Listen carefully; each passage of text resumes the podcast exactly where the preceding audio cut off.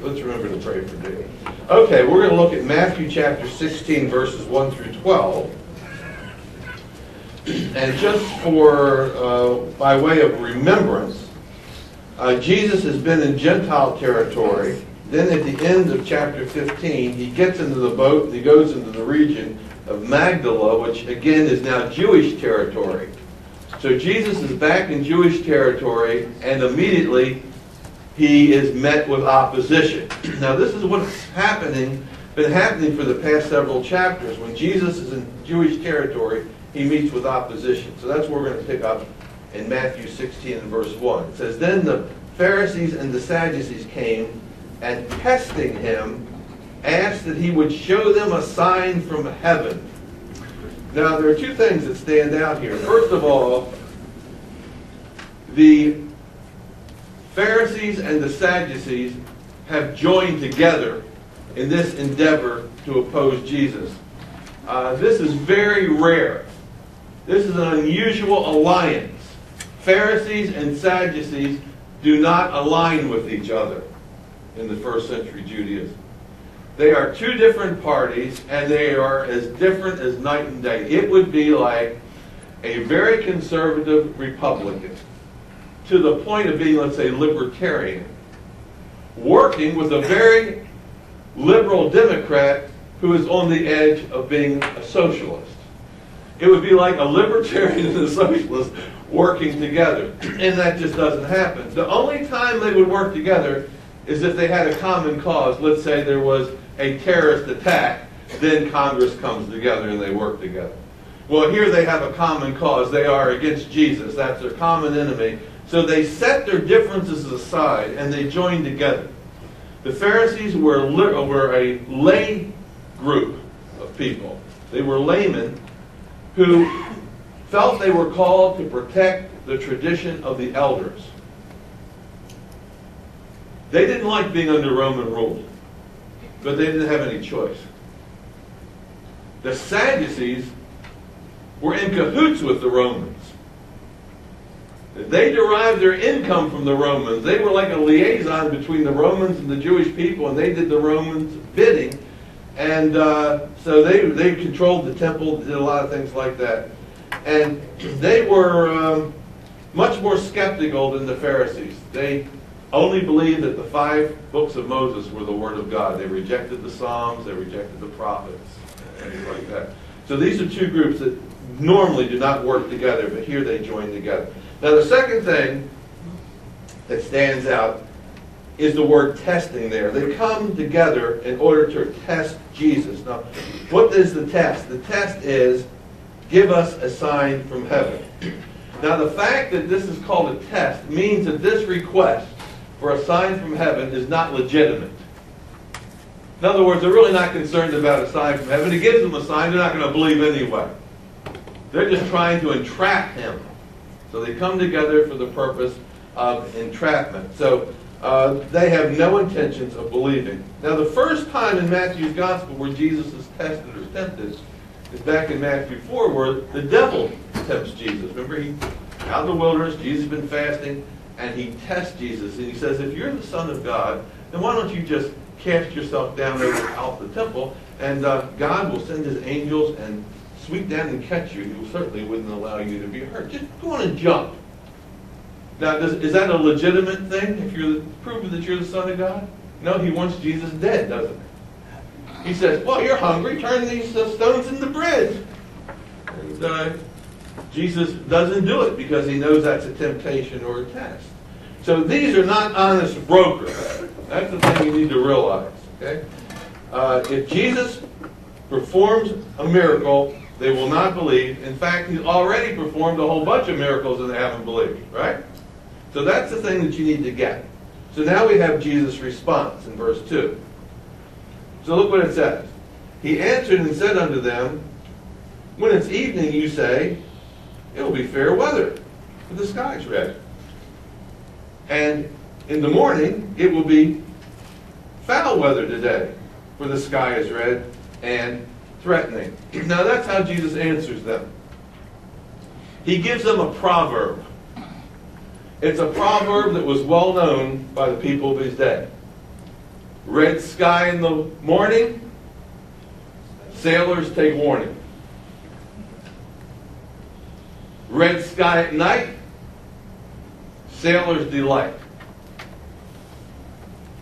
Now, my wife grew up on a farm, and her father always said, if the sun goes down red at night, you can expect a hot one the next day. He read the sky. Okay? And farmers know how to look at the sky. And depending on where you are in this country, you can read the sky. You can tell whether it's going to be foul weather tomorrow or not. So Jesus says, hey, you can read the sky. So look what he says at the end of verse 3. He says, hypocrites. How uh, you know how to discern the face of the sky, but you cannot discern the signs of the times. Now, when he says hypocrites, he's saying pretenders, actors. You're acting like you want a sign that will cause you to believe, but that's really not what you want. He says, You know what the situation is. Uh, if you can read the sky, determining the weather for the morrow, the next day, you should be able to recognize the dawning of a new day, a new eschatological day, a messianic day, the day that God sets up his kingdom. And uh, they know that, but they're not sincere. It's all a trap. That's the thing he's saying. He's saying, what you're doing is not sincere. It's a trap. You're hypocrites. You're pretenders. You're acting like you want me to give you a sign in order that you'll believe, but you are really not interested in believing. You're interested in trapping me. That make sense so far? Now look, look at Jesus' conclusion, verse 4. He says, A wicked and an adulterous generation seeks after a sign. So that's what he's saying. He says, You're wicked and you're an adulterous generation, which is a repeat of chapter 12 and verse 38 and 39.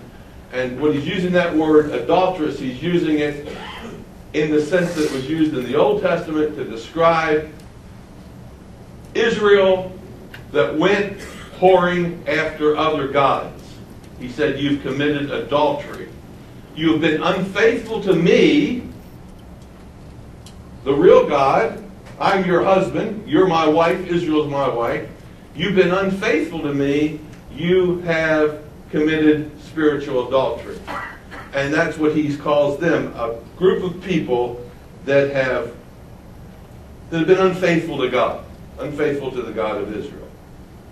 A wicked and an adulterous generation seeks after a sign. They're wicked people. They're not, they claim to be pious, but they're not. And he says, No sign shall be given it except the sign of Jonah the prophet.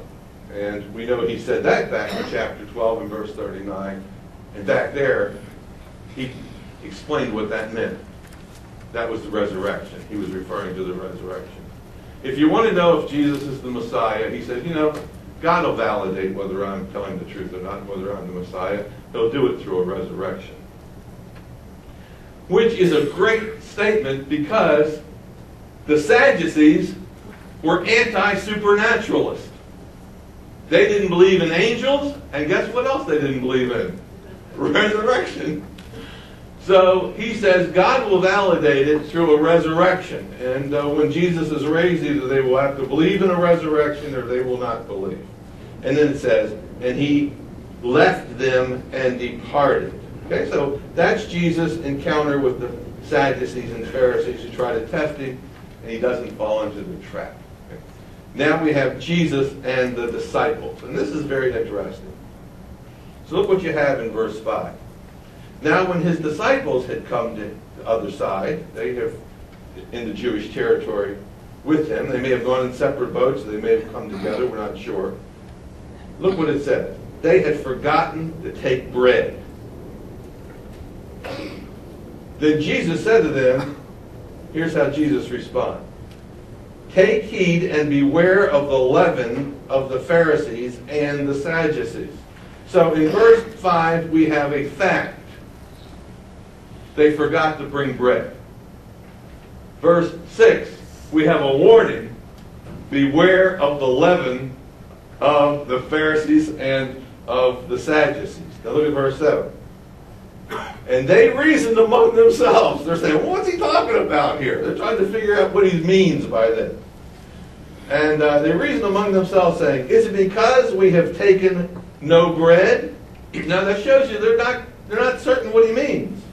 Trying to figure out what he means when he says, Watch out for the leaven of the Pharisees and the Sadducees. They said, Is he is he talking about leaven or yeast because we didn't bring any bread?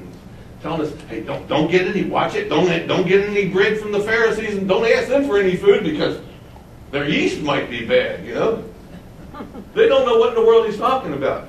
All they know is that he's giving them a warning to beware of the leaven or the yeast of the Pharisees. And maybe he's telling us not to go to them for help. We're hungry. Maybe they, they Pharisees and the Sadducees had food. And he says, don't go there. Is that what he's talking about?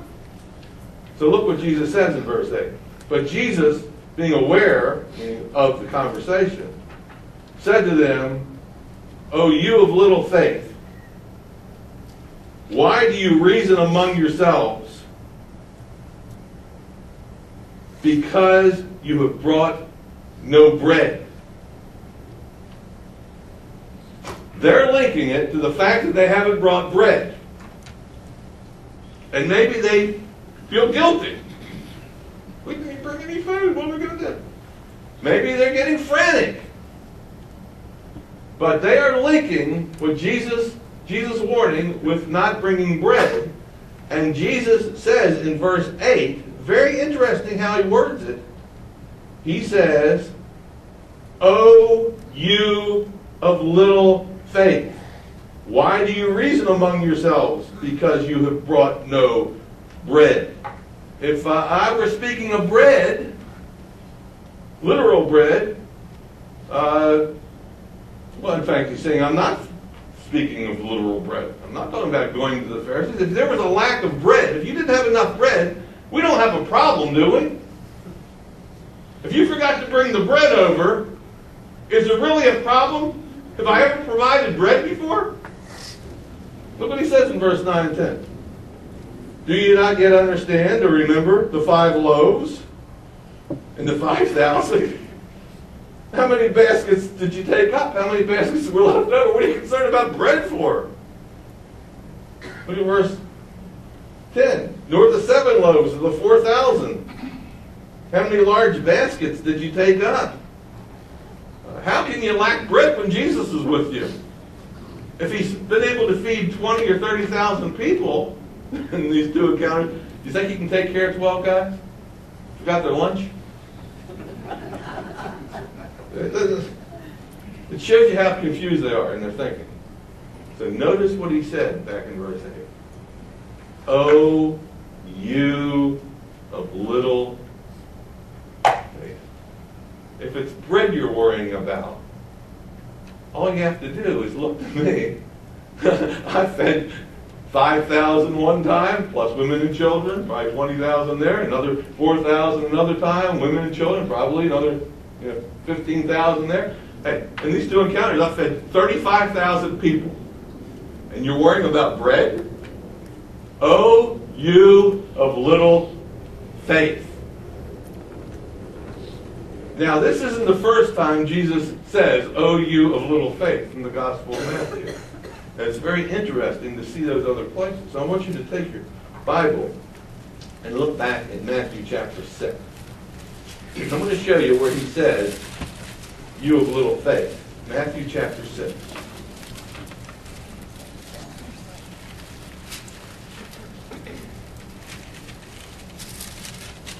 And you'll see the statement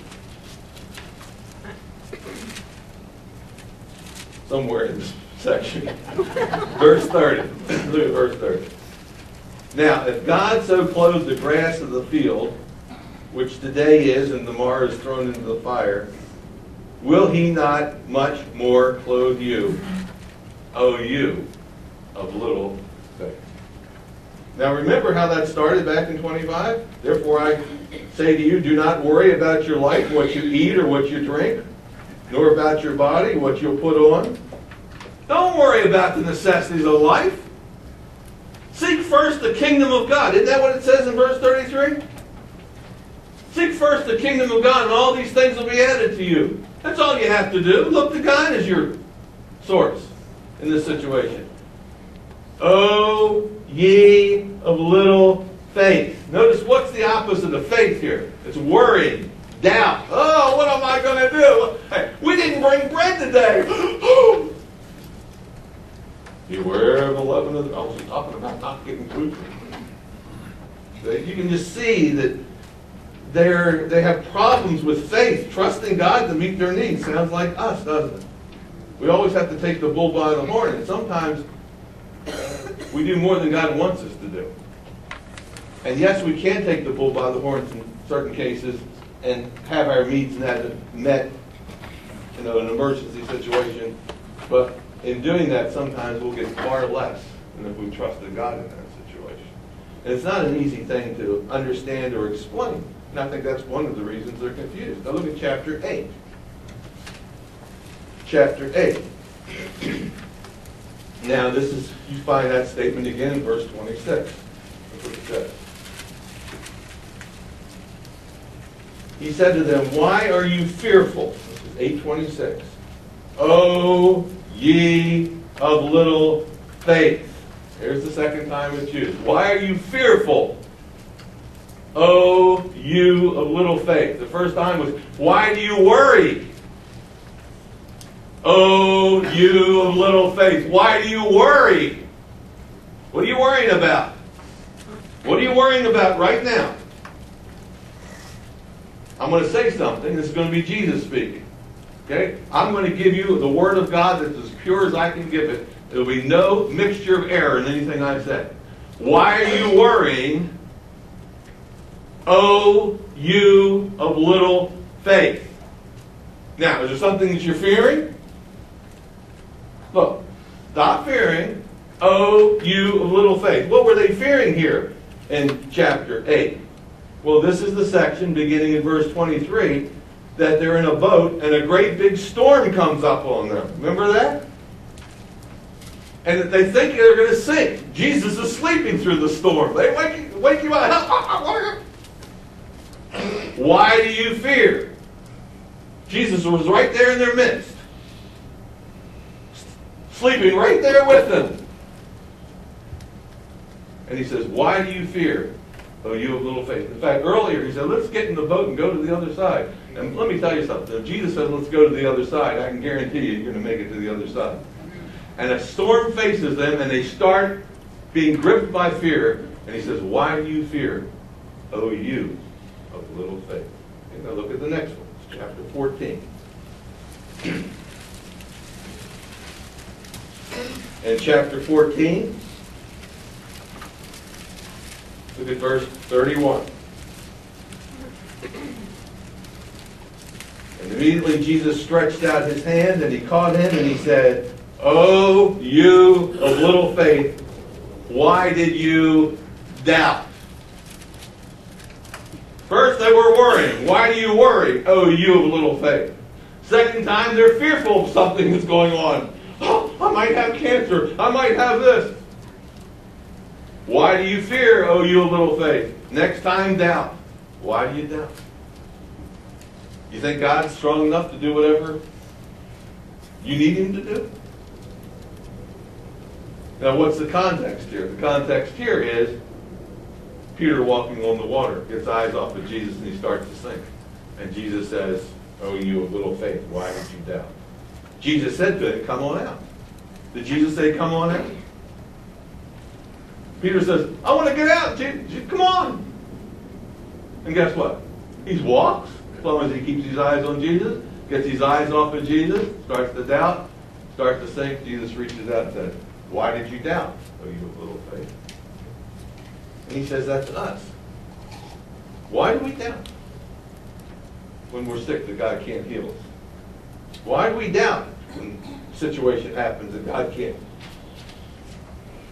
deliver our son or our grandson or our grandchild from the problems that they're facing? Hey, he did it for you, didn't he, in the past? He'll do it again. Now look at chapter 17. Now we're going to jump ahead.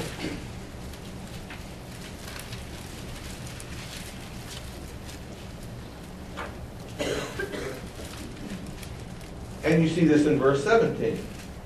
Jesus said, and he answered, O faithless and perverse generation, how long shall I be with you? How long shall I bear with you? Bring him to me. And then in verse 20 he says, Jesus said to them, Because of your unbelief, look at this, because of your unbelief,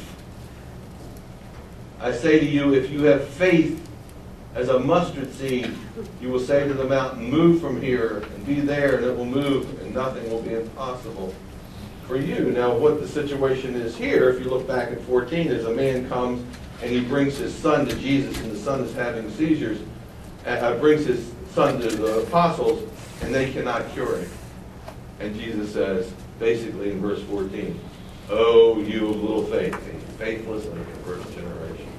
So, we need to believe that when there's ministry available to us, if we step out in faith, that we'll be able to do it. Jesus said, You could have done this if you just had faith. So when you go back to chapter 16, and we're in verse wherever, one of those verses. Which one? 11. How is it that you do not understand? No, no, verse, uh, where is it? 8? Yeah. He says, Jesus being aware of their need, he said, Oh, you of little faith, why do you reason among yourselves? Because you have no bread. Do you not understand or remember? Now watch this, this is very important. Do you not understand? Do you not understand? Number one. Number two, or remember the five loaves of the 5,000 and how many baskets you had left over? Nor the seven loaves or the 4,000 baskets and how many large baskets you took up? So what we discover is both Jesus' enemies, verses 1 through 4, and Jesus' disciples are struggling with unbelief. The first group doesn't believe, and the second group is struggling with unbelief. And I call the first group, the Pharisees and the Sadducees, I call their unbelief active unbelief. Think about that. You'll see how that figures out. Active unbelief. The disciples, I call their unbelief passive unbelief. In case one of the Pharisees and the Sadducees, they are demanding a sign from Jesus but have absolutely no intent to believe. They have no intent to believe, therefore, that's active unbelief. The disciples, their unbelief is the result of not understanding, we just read, or forgetting the past.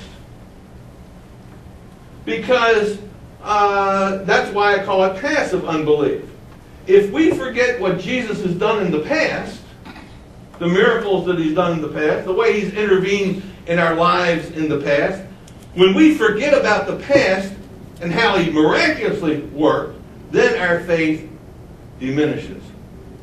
It's a passive unbelief. It just automatically, in and of itself, just diminishes.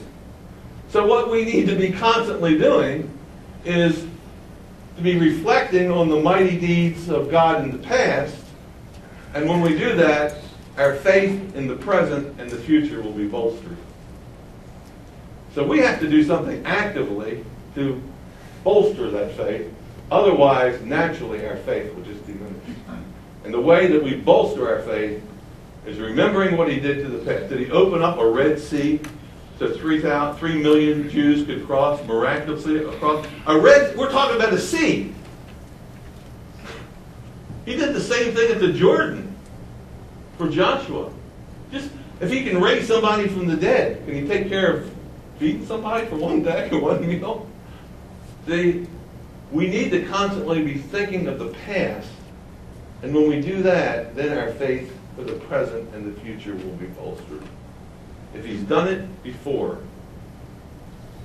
not only can he do it again, he will do it again. And that's faith. And that's what we need to learn. That's what we need to understand. And when we don't understand it, we forget it, then everything diminishes. Now look verse 11.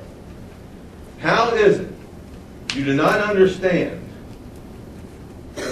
that I did not speak to you concerning bread? I wasn't talking when I said beware of the bread, uh, the, the, the leaven of the Pharisees. I wasn't talking about going to them and getting bread, because if you wanted bread, you can come to me and I take care of that. I wasn't talking about bread. But here's what I was talking about. To beware of the leaven of the Pharisees and the Sadducees. I wasn't talking about literal yeast. I was using the term metaphorically. Very interesting how often Jesus uses terms symbolically or metaphorically to represent something, and his disciples and others miss out on it completely. Remember Jesus with the woman at the well? He says, Give me a drink, and she asking, well, How are you, being a Jew, would ask a drink from me, being a Samaritan? Well, he said, If you knew who I was, you'd ask me for a drink. And I'd give you some living water. And she said, Well, give it to me. I don't want to come out here at noontime every day. The sun's hot. Just give me water that'll just last. She's thinking physical, and what is he talking about? Spiritual. He's talking about a spiritual reality. In this case, he was talking about the, the Holy Spirit. So you see that Jesus here is speaking metaphorically, and in the Old Testament, leaven often meant something that was evil. Leaven, by its very nature, is that which is hidden and it spreads. And here he's telling them to beware of something that's related to the Pharisees and the Sadducees that is hidden under the surface. Remember now, these people are hypocrites. Hypocrite is a person who has a, is hiding behind a mask. There's something that's hidden. What's hidden? The real person. What they really believe. Their unbelief. Their uh, attempt to trap. They don't want him to know that they're trying to trap him. They're putting on a false faith. Hey, have they given us a sign? You know? See, that is what hypocrisy is. It's something that's hidden and it can spread. And he's talking about some evil that's connected with the Pharisees and the Sadducees that could have a negative effect and will spread. Now look what he says in verse 12. Then they understood. Notice, then they understood that he did not tell them to beware of the leaven of bread, but of the doctrine or the teaching of the Pharisees and the Sadducees. So he was telling them to watch out for the teaching of the Pharisees, the hypocritical teaching of the Pharisees and of the Sadducees. Uh, what is hypocritical teaching? Well, it's when you say you believe one thing, but in reality you act a little differently. Like the Corban. Wow, Mom and Dad, I'd like to help you. Remember two weeks ago? But all the money I have has been dedicated to the temple. I'm sorry, I just can't help you out. What a hypocritical thing. You're using the money for yourself, even though it's dedicated to the temple. You were with us a couple weeks ago. You know what we're talking about. Or, your disciples don't wash their hands. Shame. Yeah, but while you're saying that, you got the filthiest heart in the world. Not hands, it's heart.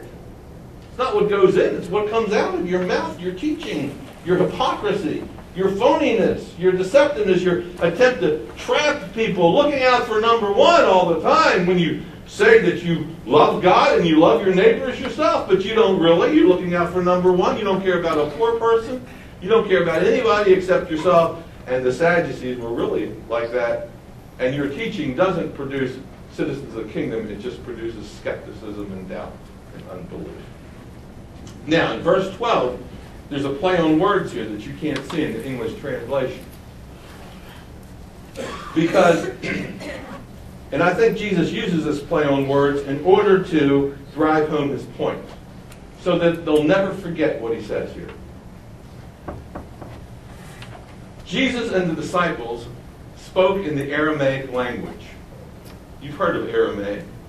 Aramaic language was a combination of Hebrew and the language of Babylon. When Israel was taken into Babylonian captivity, they merged Hebrew and Babylonian into what we would call Aramaic. Aramaic is a combination of those two languages. And Jesus and his disciples spoke together in Aramaic. All Jews spoke Aramaic. The Bible's written in Greek originally. So there's a sense in which Jesus is speaking Aramaic and Matthew is translating it into Greek, and then guess what? Years later, it was translated again into English. So we have it down like three generations. But there's a play on words in the Aramaic, and the word for yeast is hamire. Hamire, that's the word for yeast. Hamire. The word for teaching is amire. Sounds so close. So what he's saying is, it's just a play on words, and it's a, a rhythmic play on the words. It's like a poem where the sounds are very similar. So what he is saying is, then they understood he did not tell them to beware of the hamire of bread, but the amire of the Pharisees and the Sadducees. And so probably from that time on there became a saying where they said, not hamire, amire. and so this is a method that would cause the early believers to remember a lesson. This play on words. And it was remembered. And if you look over at 1 Corinthians 5, you see how the early church remembered that concept of leaven as being something bad. And in 1 Corinthians chapter 5 and verse 7, you have a very famous passage. And it says in verse 7, this is 1 Corinthians 5, 7, Therefore purge out the old leaven that you may be a new lump. Therefore purge out the old leaven that you may be a new lump. Now he's not talking about literal leaven, he's talking about it in the sense of being evil. Since you truly are unleavened, you are pure. For indeed Christ our Passover was sacrificed for us. Therefore let us keep the feast not with the old leaven, nor with the leaven of malice and wickedness, but with the unleavened bread of sincerity and truth. Now, when he when the apostle Paul takes this statement, which comes straight from Jesus' teaching on beware of leaven, beware of that which is evil, that sneaks in, has a negative effect on everything. If you look at the beginning of chapter 5, 1 through 6, what you have is immorality in the church. In verse 1, he calls it sexual immorality. A man has his father's wife. So here in the church at Corinth, incest is taking place. And the church is accepting this behavior and this teaching and allowing it to go on. And Paul writes and says, hey, you need to get rid of this leaven. This is straight from Satan. This is not from God. So the early church took this teaching that Jesus had to heart and they said, we need to keep a pure church.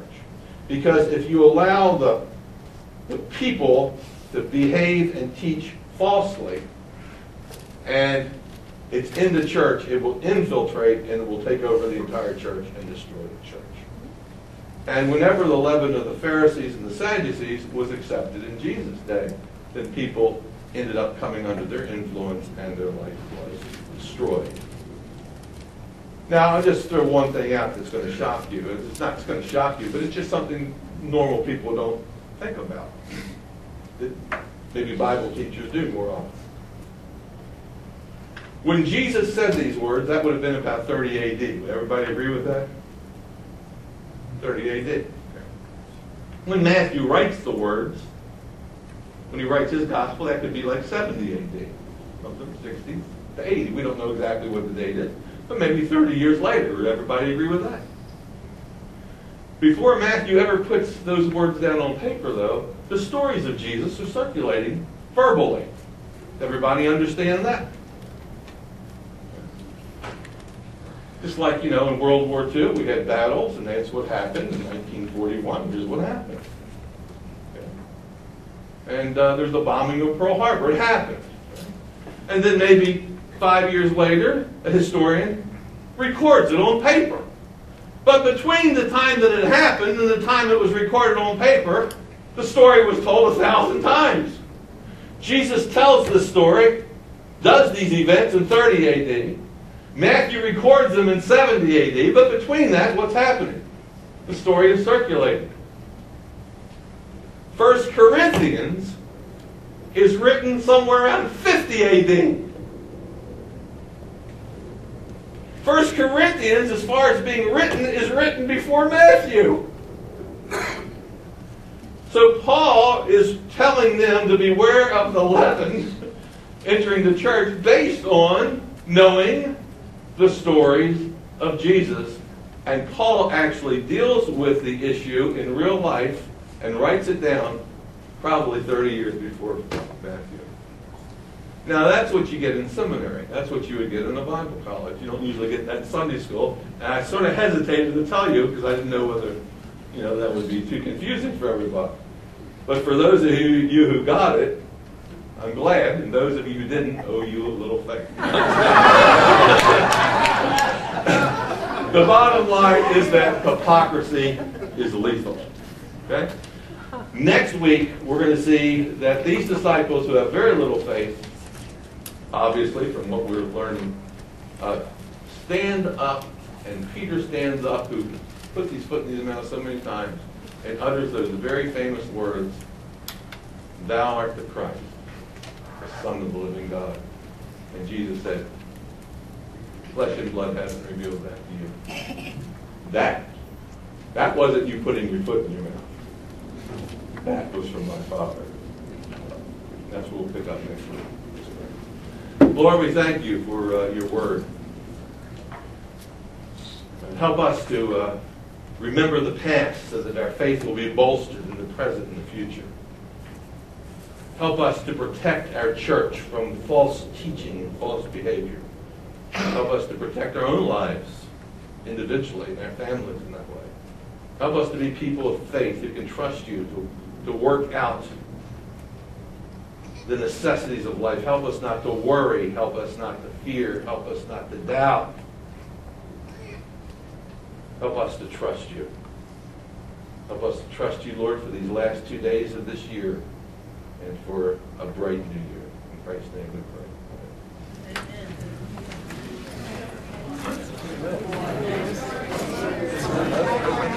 Red